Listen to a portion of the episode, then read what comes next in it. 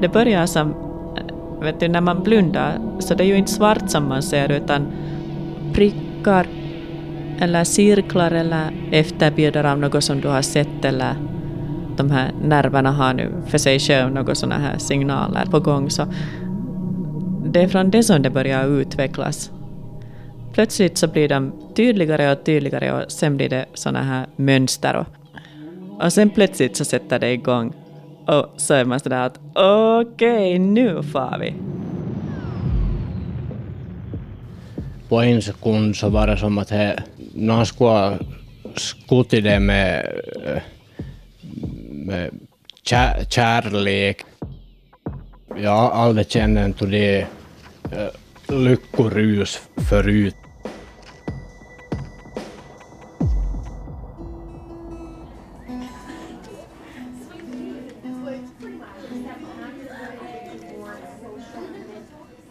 Det skymmer i skogarna i södra Finland.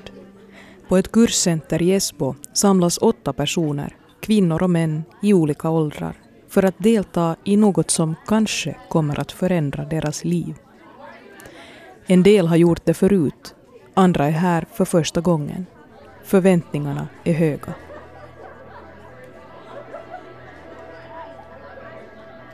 Men det de ska göra måste ske på natten, på en avskild plats, i hemlighet.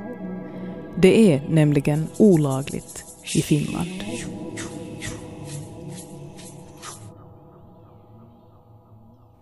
Du lyssnar på Dokumenterat om ayahuasca, en psykotropisk brygd från Amazonas som under senare år har hittat sin väg också till Finland. Jag heter Heidi Grandell Sonck.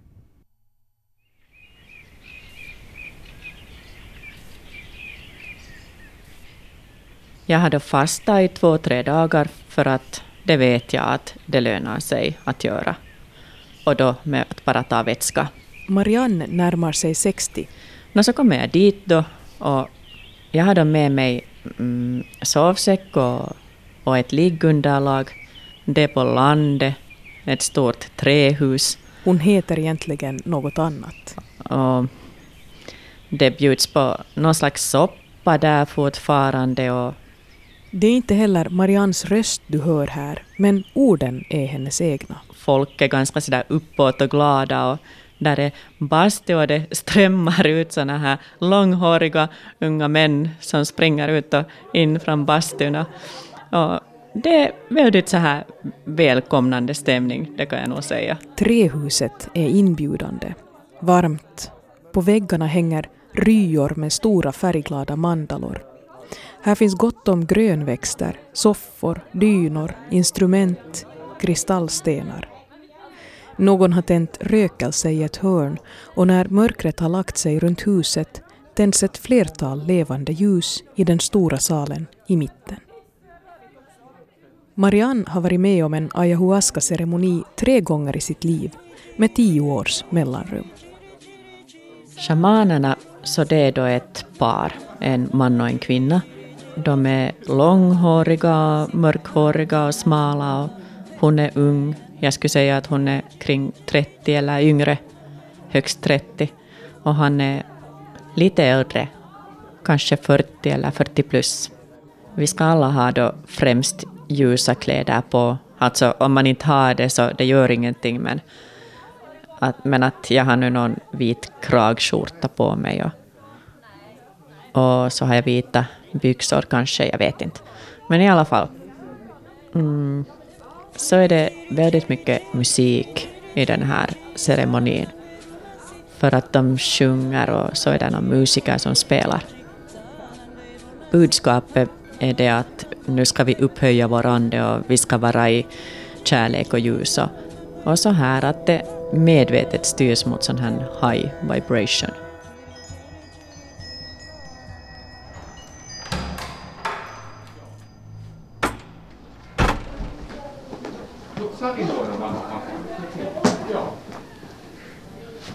Vi kan gå här. Okej, utmärkt. För mig börjar det med att jag en dag läser en svensk artikel om ayahuasca och blir nyfiken på fenomenet. Jag lär mig att det handlar om en brygd gjord på lianen Banisteropsis capi och växten Psychotria viridis som växer i Amazonas. Vi har en sån här kaffemaskin med alla världens... Brygden har psykedeliska egenskaper. Den innehåller bland annat DMT, dimetyltryptamin, som i de flesta länder i väst, inklusive Finland, klassas som en farlig drog. Den är jämställd med LSD eller hallucinogena svampar och andra psykedeliska substanser. De är inte registrerade läkemedel utan, utan de hör till gruppen illegala droger som inte är lagliga att, att använda. Christian Wahlbeck, forskningsprofessor och psykiater. De skiljer sig från många andra droger på det viset att eh, de inte framkallar fysiskt beroende.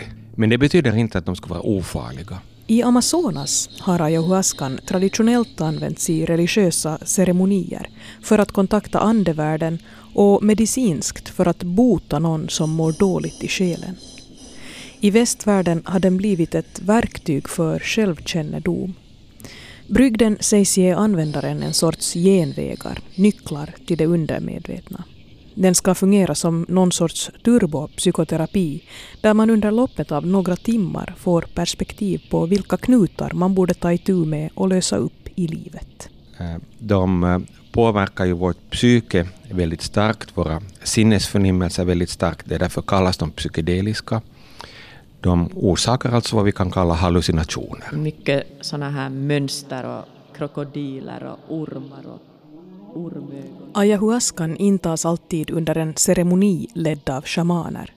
Bland det första som händer efter att man druckit är att man börjar kräkas våldsamt. Sedan kommer synerna, visionerna och med lite tur svar på de livsfrågor man ställt sig.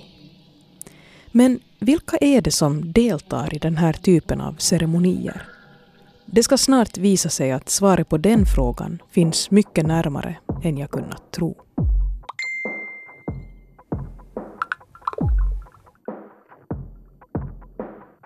Jag hittar en stor ayahuasca-grupp på Facebook. Den drivs av en finlandssvensk man som jag själv har 40 gemensamma vänner med.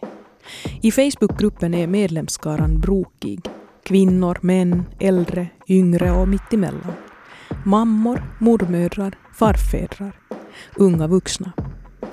Inte direkt sådana som man skulle förknippa med knark. Ungefär två gånger i månaden bjuds medlemmarna in till ceremonier, retreats, både här hemma och utomlands. Kom och hitta ditt sanna jag, utvidga ditt sinne, bli vis som våra förfäder. Det ordnas också storslagna seminarier om det här. Jag besöker ett i Tallinn där 700 personer deltar.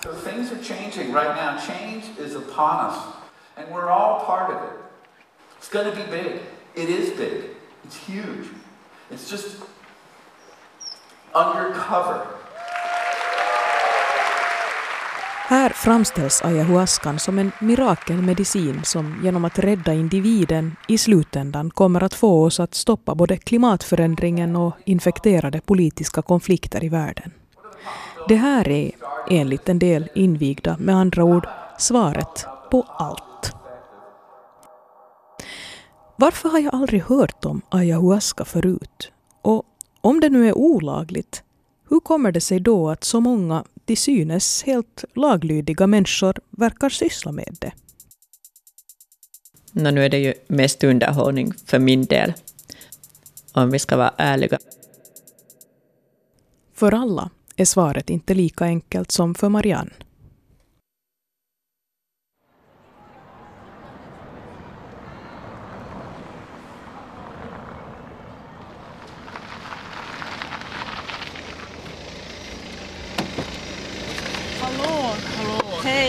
Ta bort det här alltså. Oroa dig inte. Kristoffer är 33 år gammal. Vet du, de hade ju Strängbergshuset, eller vad, om du såg en stora klockor till det. Ja. Det hade Strängbergsklockan. Okej. Okay. Och där lagade vi snus, för ja. och tobak och cigarrer. Ja. Jag kommer i kontakt med honom via Facebookgruppen då jag frågar om någon vill dela med sig av sina ayahuasca-upplevelser för en radiodokumentär och inte är ju ett magiskt piller så allt blir bra på en gång om det. det är ju, men det är ett, ett verktyg. Han skriver till mig att han genom att gå på ayahuasca-ceremonier försöker bli kvitt ett långvarigt amfetaminberoende. Ens bakgrund är det så slipper man ju aldrig ifrån heller. Och, men eh, det är ju folk, de som inte, de som tror eller tror de vet, måste ju få tro vad de vill bara, inte bry mig. Vi kommer överens om att träffas och prata hemma hos honom. Det, må, det måste du nog ha varit. Nej, aldrig. Va? Nej, jag har aldrig varit på något nattliv i Jakobstad. Nej, just det. No, no, inte har du nog missat något heller.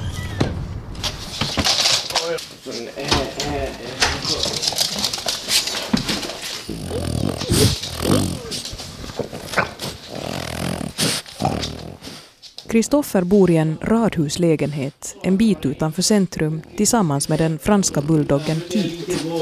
Bara en dag så är det tillbaka igen. Ja, du menar med rullstolen? Ja. Ja. ja men jag, har, jag har en till till det men jag måste få bygga, laga några punkteringar på det. Ja, ja. Rullstolen har Kristoffer haft i 15 år. Och det var också en händelse för 15 år sedan som efter många vändor fick honom att söka sig till ayahuasca-ceremonierna. Vem var det? Vem var det?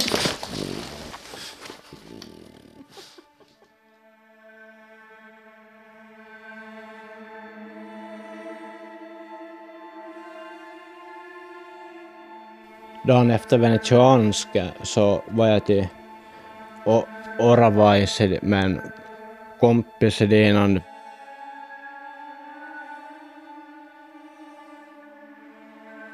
Så tänkte vi då att före vi for svängde bort från ur Oravai så mycket ställde vi ABC på kaffe. Så, nej, jag tar Jeppes istället innan.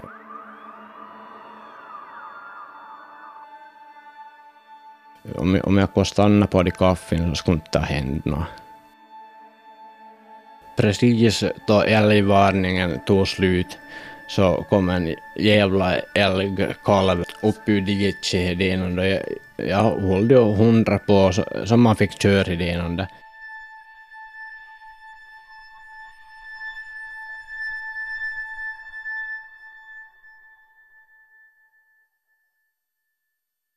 Jag började fundera att jag kunde stiga ur bilen och öppna dörren. Men så funderade jag att varför fungerar inte benen och att jag skulle stiga ut där. Mm, och inte tänkte man det måste vara chock bara eller någonting och då prövade jag som sväng huvud mot äh, vänster i det men det, här som gick inte, det tog så sjukt så sjukt. Det tog ju nog en bra stund före jag började förstå idén att eh, vad, vad riktigt som har hänt. Att, eh, då, eller förstod jag ju att eh, nu kommer jag inte kunna gana mer. Kristoffer var då 18 år. Efter olyckan låg han på sjukhus länge. Han drog på sig ett bensodiazepinberoende. Jag hade aldrig som ens egna en tanke åt att jag skulle pröva droger som före den här olyckan. Som, det fanns inte på kartan. Det var inte min jotto bara idén. Men det skulle bli en hel del droger under de kommande åren och amfetamin skulle bli Kristoffers favorit. Därifrån så började jag sakta säkert och bara gav mer utför och utför och utför och man märkte inte själv heller. I fjol blev han trött på sitt missbruk och ville göra något åt det. Terapin och depressionsmedicineringen hade aldrig bitit på honom. En kompis sade åt Kristoffer att ta reda på mer om ayahuasca och besöka en ceremoni. Han valde att åka till Danmark, där lagen inte är lika tydlig kring det här som i Finland. Nuskaraniku, nuskar, nuskaraniku, sama buna tatiya, sama buna tatiya. Det ligger ungefär en 10 till 13 personer där på egen madrass och spyhink bredvid och hushållspapper och vatten. Och... Så småningom så, man får nog vänta på det men så småningom så får man veta att nu är det då första satsen och så får man då välja att vill man ha mild, medel eller stark dos. Och jag väljer den här medeldosen. Hänt när du vill ha något länge i munnen? Det smakar väldigt illa. Hemskt. Det är jättebeskt. Det är ungefär som man skulle, jag vet inte, jag har aldrig gjort det, men dra bort barken från något random träd. Och så det smakar väldigt beskt, extremt beskt. Och lite sådär brännande, stickande när, man, när, man, när du sväljer ner det. Då. då vi har fått servera första koppen så far vi tillbaka till våra madrasser och ligger ner och så, så märker man att det börjar smyger på den här effekten lite, att eh, man börjar vara lite sådär avslappnad. Och... Men det som hände allra först det är att jag började må illa och kasta upp. Så alla har en hink med flera sådana här påsar. Det är liksom en order som vi får att man får inte lämna någon spypåse inne i det där rummet, utan sen när man har kastat upp så, så knyter man ihop den där spypåsen och så tar man sig ut från rummet och går där bredvid toaletterna finns en sån här stor soptunna och man får inte lämna då den där påsen utan man ska kasta den dit i tunnan. Det är ju meningen här att man, man enligt uh, shamaner så säger det att det är som, eh, som dåliga saker du spyr upp det.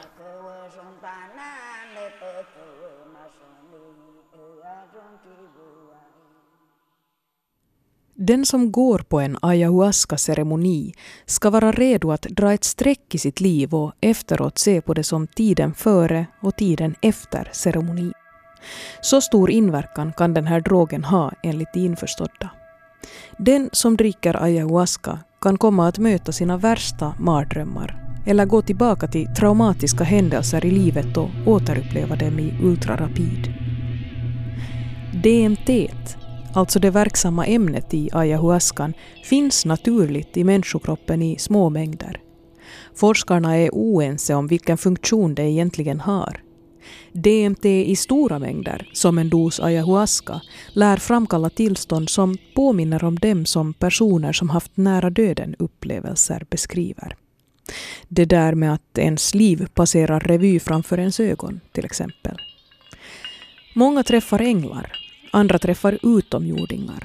Några ser allt som genom en tunnel med ljus i andra ändan. En del upplever det som i sammanhanget kallas för egodöd. Man är vaken, men all uppfattning om jaget, identiteten, försvinner. Som användare beskriver det, jag är på en gång allt i utrymmet och utrymmet är jag. Heter det upphör, att man, man, man som finns inte mer. Man är som bara all, all, allting. Forskare har föreslagit att det som händer precis före döden, men också när vi drömmer djupt, är att hjärnan frigör större mängder DMT. Det är bara teorier, inget som kanske någonsin ens går att bevisa.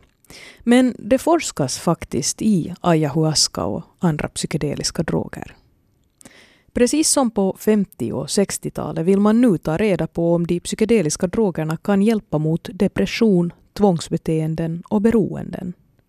Det är snart 20 år sedan några större genombrott har gjorts inom forskningen kring psykofarmaka och behoven av mediciner som fungerar ökar hela tiden. Det är hur som helst inte alla som får vara med i den här typen av studier. Personer som har psykosbenägenhet, och det, det är inte så hemskt ovanligt, eh, kan eh, få psykiska biverkningar.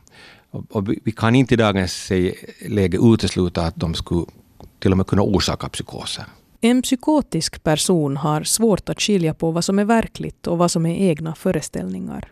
Ayahuascan och de andra drogerna framkallar tillstånd som påminner om psykoser. Det man föreställer sig är att det finns en risk för att de här tillstånden blir på, alltså inte försvinner när substansen lämnar kroppen. Därför utesluts alltid personer med psykosbenägenhet ur studierna. Men det finns såklart fler risker. Vi vet att de eh, kan ha biverkningar till exempel på mag och tarmkanalen, eh, på eh, det autonoma nervsystemet, alltså på, på, på hjärta och, och så vidare. We have a very, very restrictive uh, exclusion criteria. Deborah González, doktor i psykologi vid universitetet i Madrid, är en av dem som forskar i ayahuasca. The uh, hypertension is one of that, but most important even is the, the potential psychological disorders. I hennes kliniska studie om ayahuascan som redskap för att bearbeta sorg utesluts personer med högt blodtryck, personer som ligger i riskgruppen för psykiska sjukdomar, psykos eller bipolaritet. Men också personer som inte har ett starkt socialt nätverk eftersom Gonzales och hennes forskarteam inte kan erbjuda terapeutiskt efterarbete för dem som deltagit i ceremonierna. Psykedelia-forskarna är helt eniga om att sammanhanget och sinnesstämningen där drogerna intas är avgörande för hur upplevelsen blir. Ritualen, ceremonin, är alltså viktig. Jag undrar hur noga de som arrangerar ayahuasca-ceremonier i Finland är med att kolla upp folks psykiska och fysiska hälsa, för att inte tala om sociala nätverk.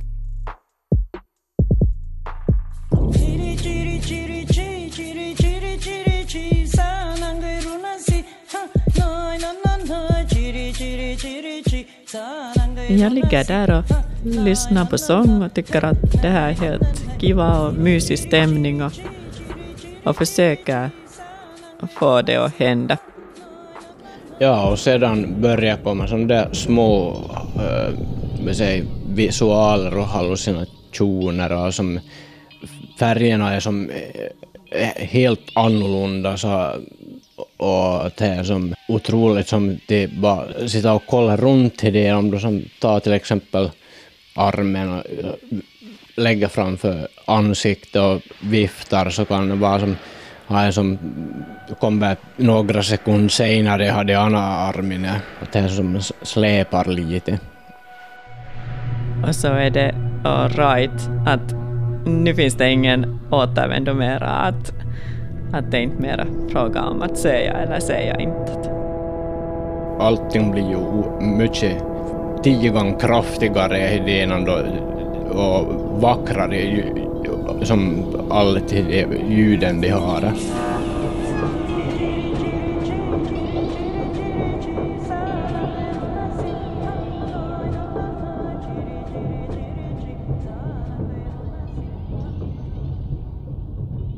Och där finns personer som är hjälpare, assistenter, så att man kan räcka upp handen om man känner att man inte klarar sig, att, om man behöver hjälp.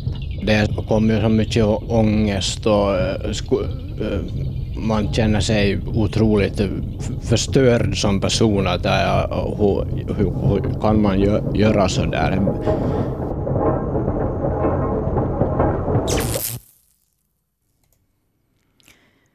Det är svårt att veta exakt hur ayahuascan kom till Finland. Möjligen kom den med en organisation vid namn Ayahuasca International som gjorde brygden känd i Europa. Organisationen har stött på kritik för att exploatera och försöka göra vinst på något som ursprungligen varit en religiös och kulturell ritual. Ayahuascan har blivit ett spektakel för västerlänningar som törstar efter andlighet eller bara vill trippa, sägs det i en brasiliansk tidningsartikel. Bland annat lär shamaner snabbtränas på olika läger i Europa. Och det finns också de som säger att vinstintresset nu för tiden går före deltagarnas säkerhet.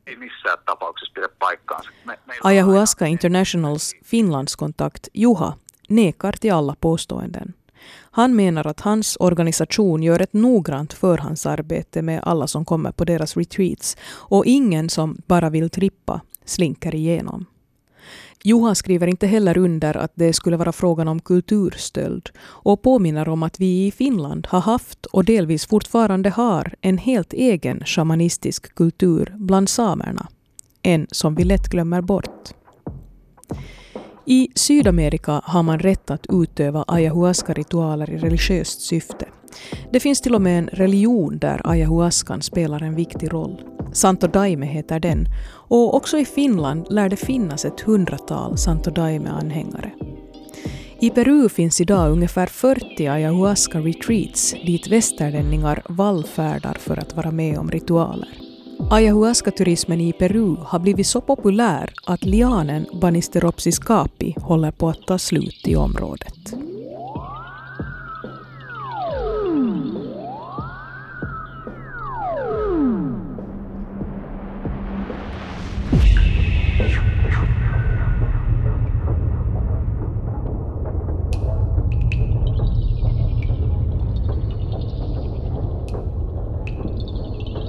Allra första upplevelse, det skulle jag kunna med ett ord beskriva som den västerländska människans liksom bottenlösa hopplöshet. För att jag var inne i en sån här parkeringsgrottor som var målade bruna, riktigt det tristaste bruna färg som du kan tänka dig.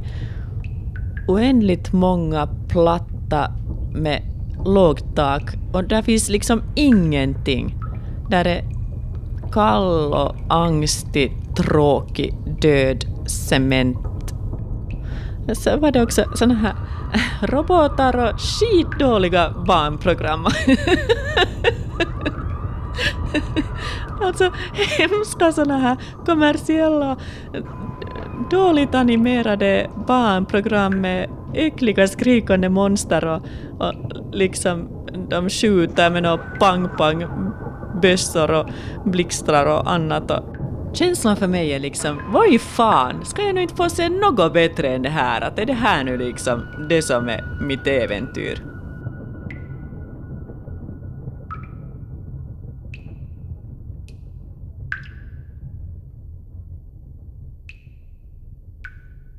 Det var en, en eh, deltagare som började gråta riktigt mycket och på något sätt eh, så flög de sorgen över till mig. Eh, det som skräm, skrämde så det mest, he,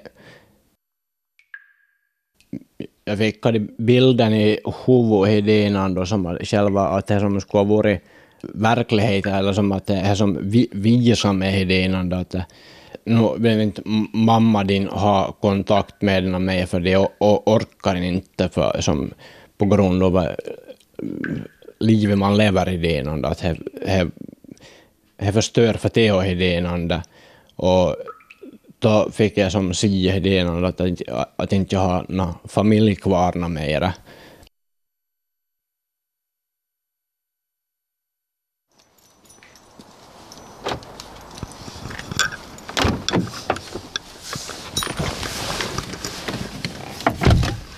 Efter många om och men lyckas jag stämma träff med en i Finland verksam shaman från Peru.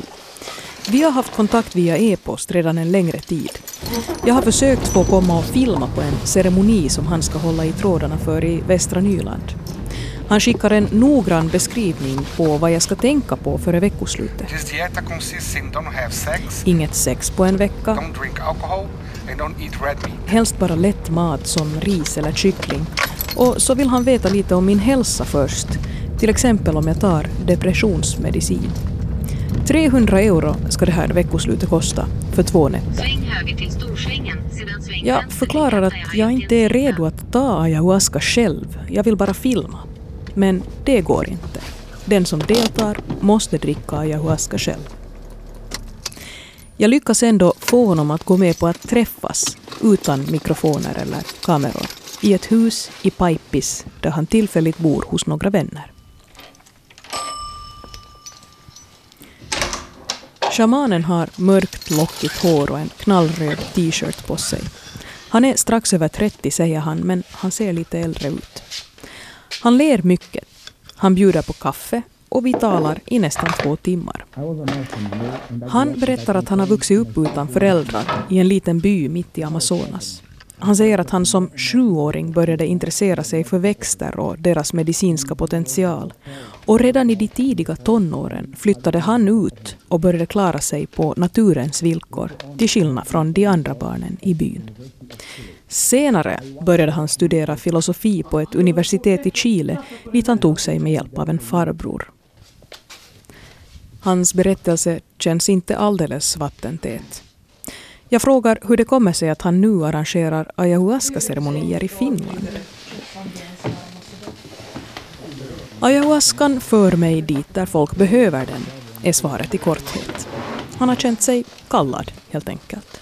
Men enligt honom har västerlänningarna missförstått hela grejen med ayahuasca.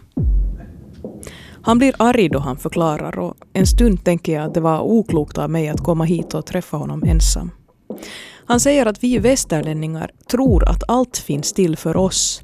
Att vi ska få svar på livets stora gåta, visioner om hur vi blir framgångsrika eller vem vi ska gifta oss med. Men ayahuascan, den finns till för att rena själen och för att återknyta människan till naturen. Ingenting annat, säger han och slår knytnäven i bordet. Sen ställer han sig upp, slår armarna om sig själv och låtsas vara två personer som kramas och pussas. Åh, jag är så insiktsfull. Åh, jag är så klok och vacker och god, säger han försmedligt och sneglar på mig. Förstår jag? Vi trampar på hans kultur och det får honom att må illa. I hans hemtrakter är ayahuascan dessutom mycket mildare än den vi dricker här, säger han. I bilen på väg tillbaka kan jag inte låta bli att tänka att han ändå själv arrangerar ceremonier för västerlänningar. Dumma västerlänningar, om han så vill. Mest verkar han hata Ayahuasca International som enligt honom exploaterar och gör pengar på andras traditioner. Det funkar lite som äh, likadant då en börjar spy så börjar många andra spy och det var en kedjereaktion i det ena. Jag tänkte att inte kan det här vara värt att liksom betala pengar för. Men sen i något skede så blir det liksom bättre. På en sekund så kan det sväng och komma en massa sånt där superbra, så liksom eufori.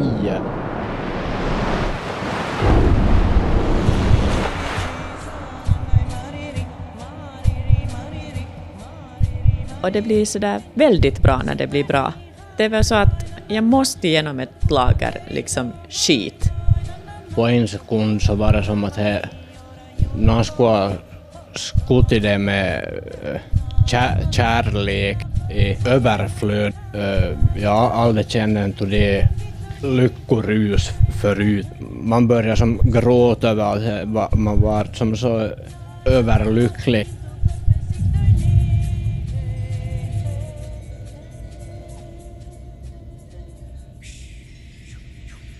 Och sen kom den här spacen in.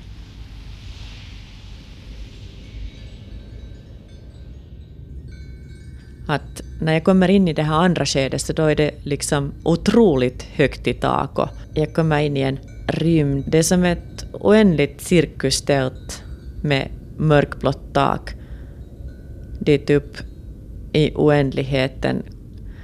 Och plötsligt ser jag mig själv som en riktigt kraftfull gestalt någon slags sån här Birgit Nielsen i sina kraftdagar som svingar där uppe någonstans högt uppe. Och det är en sån här otroligt bra känsla att wow, att jag är sån här superwoman i ett universum som är fyllt av, av kärlek och välvilja och goda krafter. Om man skulle kunna dela ut sån de känslor åt allihop så skulle jag ge åt varje en för att det, är som så vackert på samma gång. Sen fortsätter det igen i såna här höga sfärer och jag hör människor omkring mig som gråter och Och efteråt så är det många som berättar att de har gått igenom väldigt stora, stora saker ur sin egen historia. Och det här så i något skede av morgonnatten så somnar jag till den här musiken som då pågår hela tiden. Och, och tidigt på morgonen så vaknar vi alla igen och då är det liksom den här musiken igen på och alla sjunger tillsammans och, och vi står i en cirkel och alla håller varandra i händerna och, och det blir en sån här jättehög hög energi, sån här väldigt liksom sån här ren och vacker energi i det här rummet. Och folk säger såna här saker som att om alla skulle kunna uppleva det här så skulle det inte finnas något krig i världen och det skulle inte finnas något problem. Att det är den liksom känslan.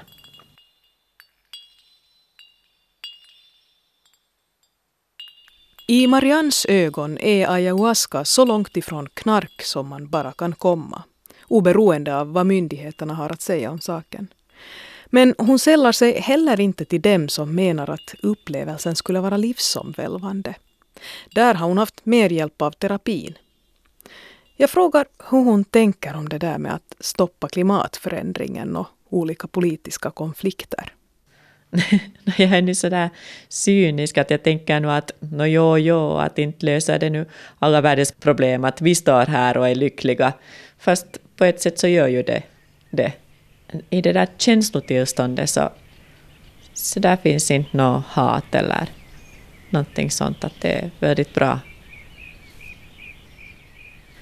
Sen till kvällen så konstaterar jag att no, jag är nu tillbaka i mina gamla rutiner igen och samma människa, samma irritabla människa som jag var innan jag åkte dit. Att, men det är nu i alla fall en påminnelse om att man kan liksom höja sig över all småttighet. Att Alltså allt det här space och det här kraftkvinnan och, och den här möjligheten att känna kärlek som främsta känsla och attityd och allt det finns ju i mig hela tiden och det kan man ju när som helst försöka att sträva till.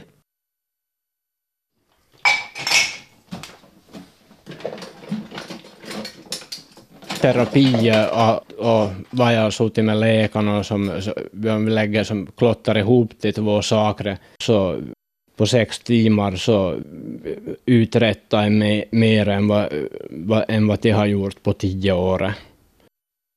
Trippen är ju hade lättast delen efteråt så är det, så är ju här som är det svåra att eh, börja göra det man har tänkt till innan Kristoffer har fått en hel del insikter under sina trippar hittills.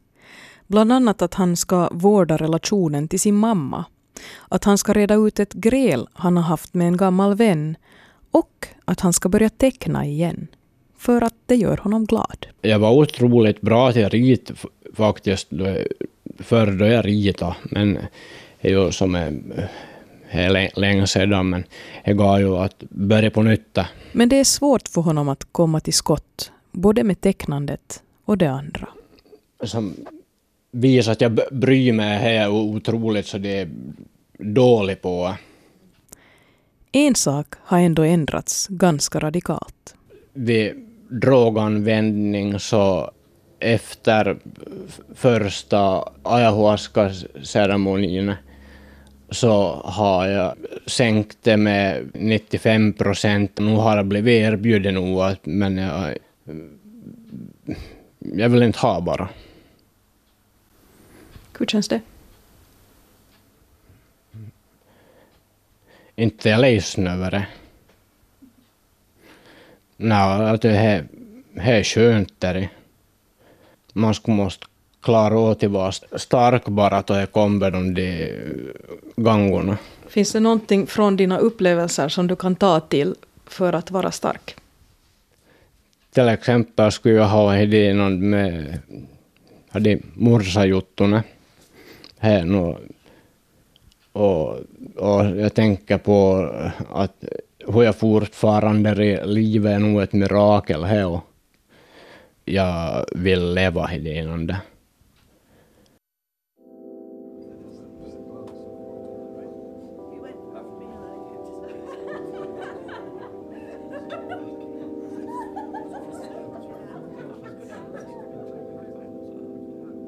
Marianne har inga planer på att ta ayahuasca på nytt.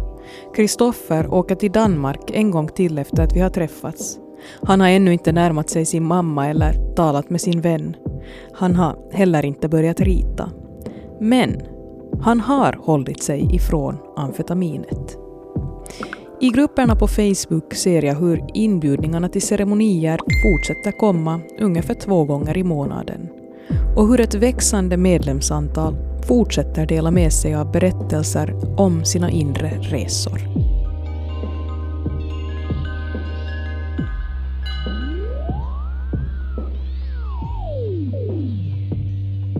Du har hört dokumenterat om ayahuasca.